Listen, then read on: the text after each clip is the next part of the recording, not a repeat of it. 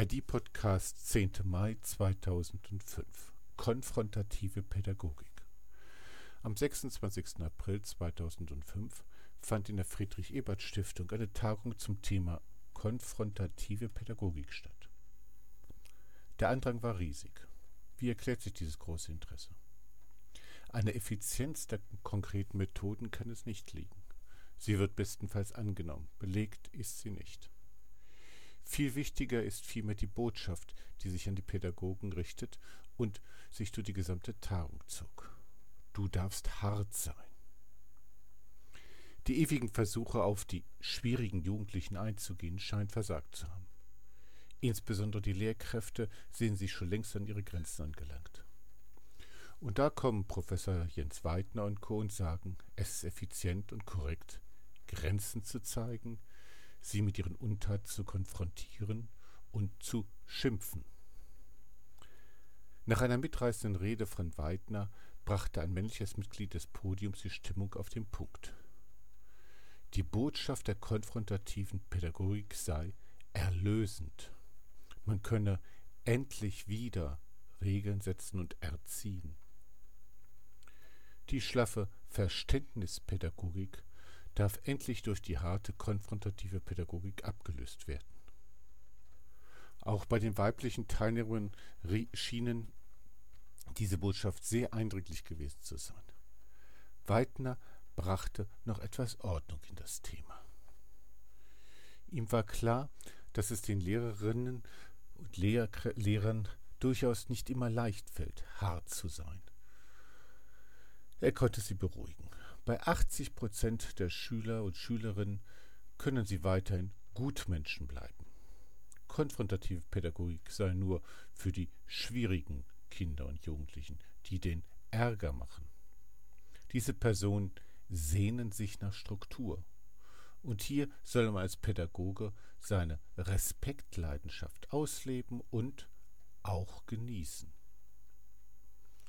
Es gab auch wenige vorsichtige kritische Anmerkungen. So meinte ein Teilnehmer, er höre immer nur Frontpädagogik. Weidner sollte doch ein paar Grundlagen dieser Pädagogik verdeutlichen. Hier wurde schnell klar, dass es ganz offensichtlich kein tatsächliches Konzept für die konfrontative Pädagogik gibt. Weidner erläuterte etwa, etwas den Unterschied zwischen nicht permissiv autoritär und autoritativ und sprach davon, den rohen Jugendlichen das Realitätsprinzip einmassieren zu wollen.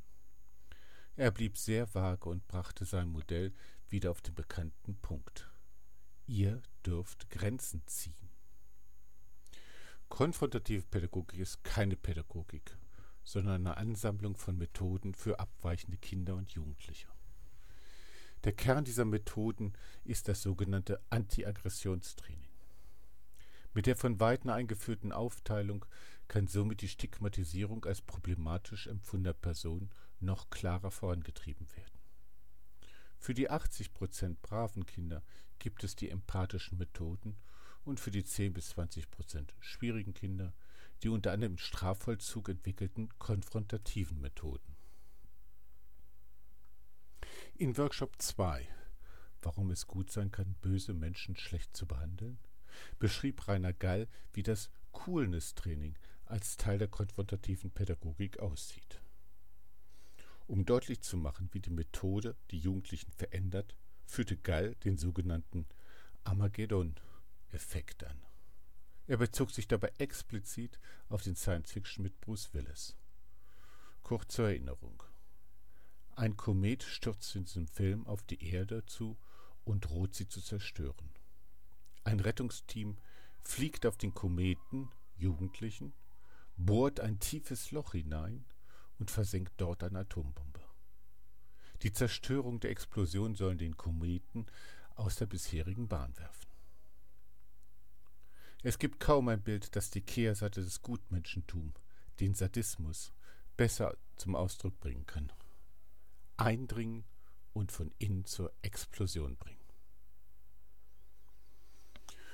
Übrigens entspricht dies Vorgehen bei vielen ausgegrenzten Jugendlichen genau den Erwartungen.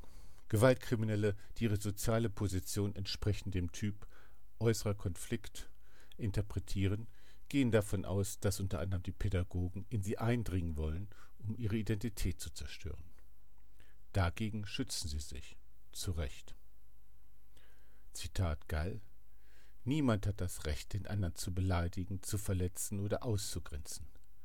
Geschieht dies dennoch, erfolgt Konfrontation. Dies Credo muss auch auf die konfrontative Pädagogik selbst angewandt werden.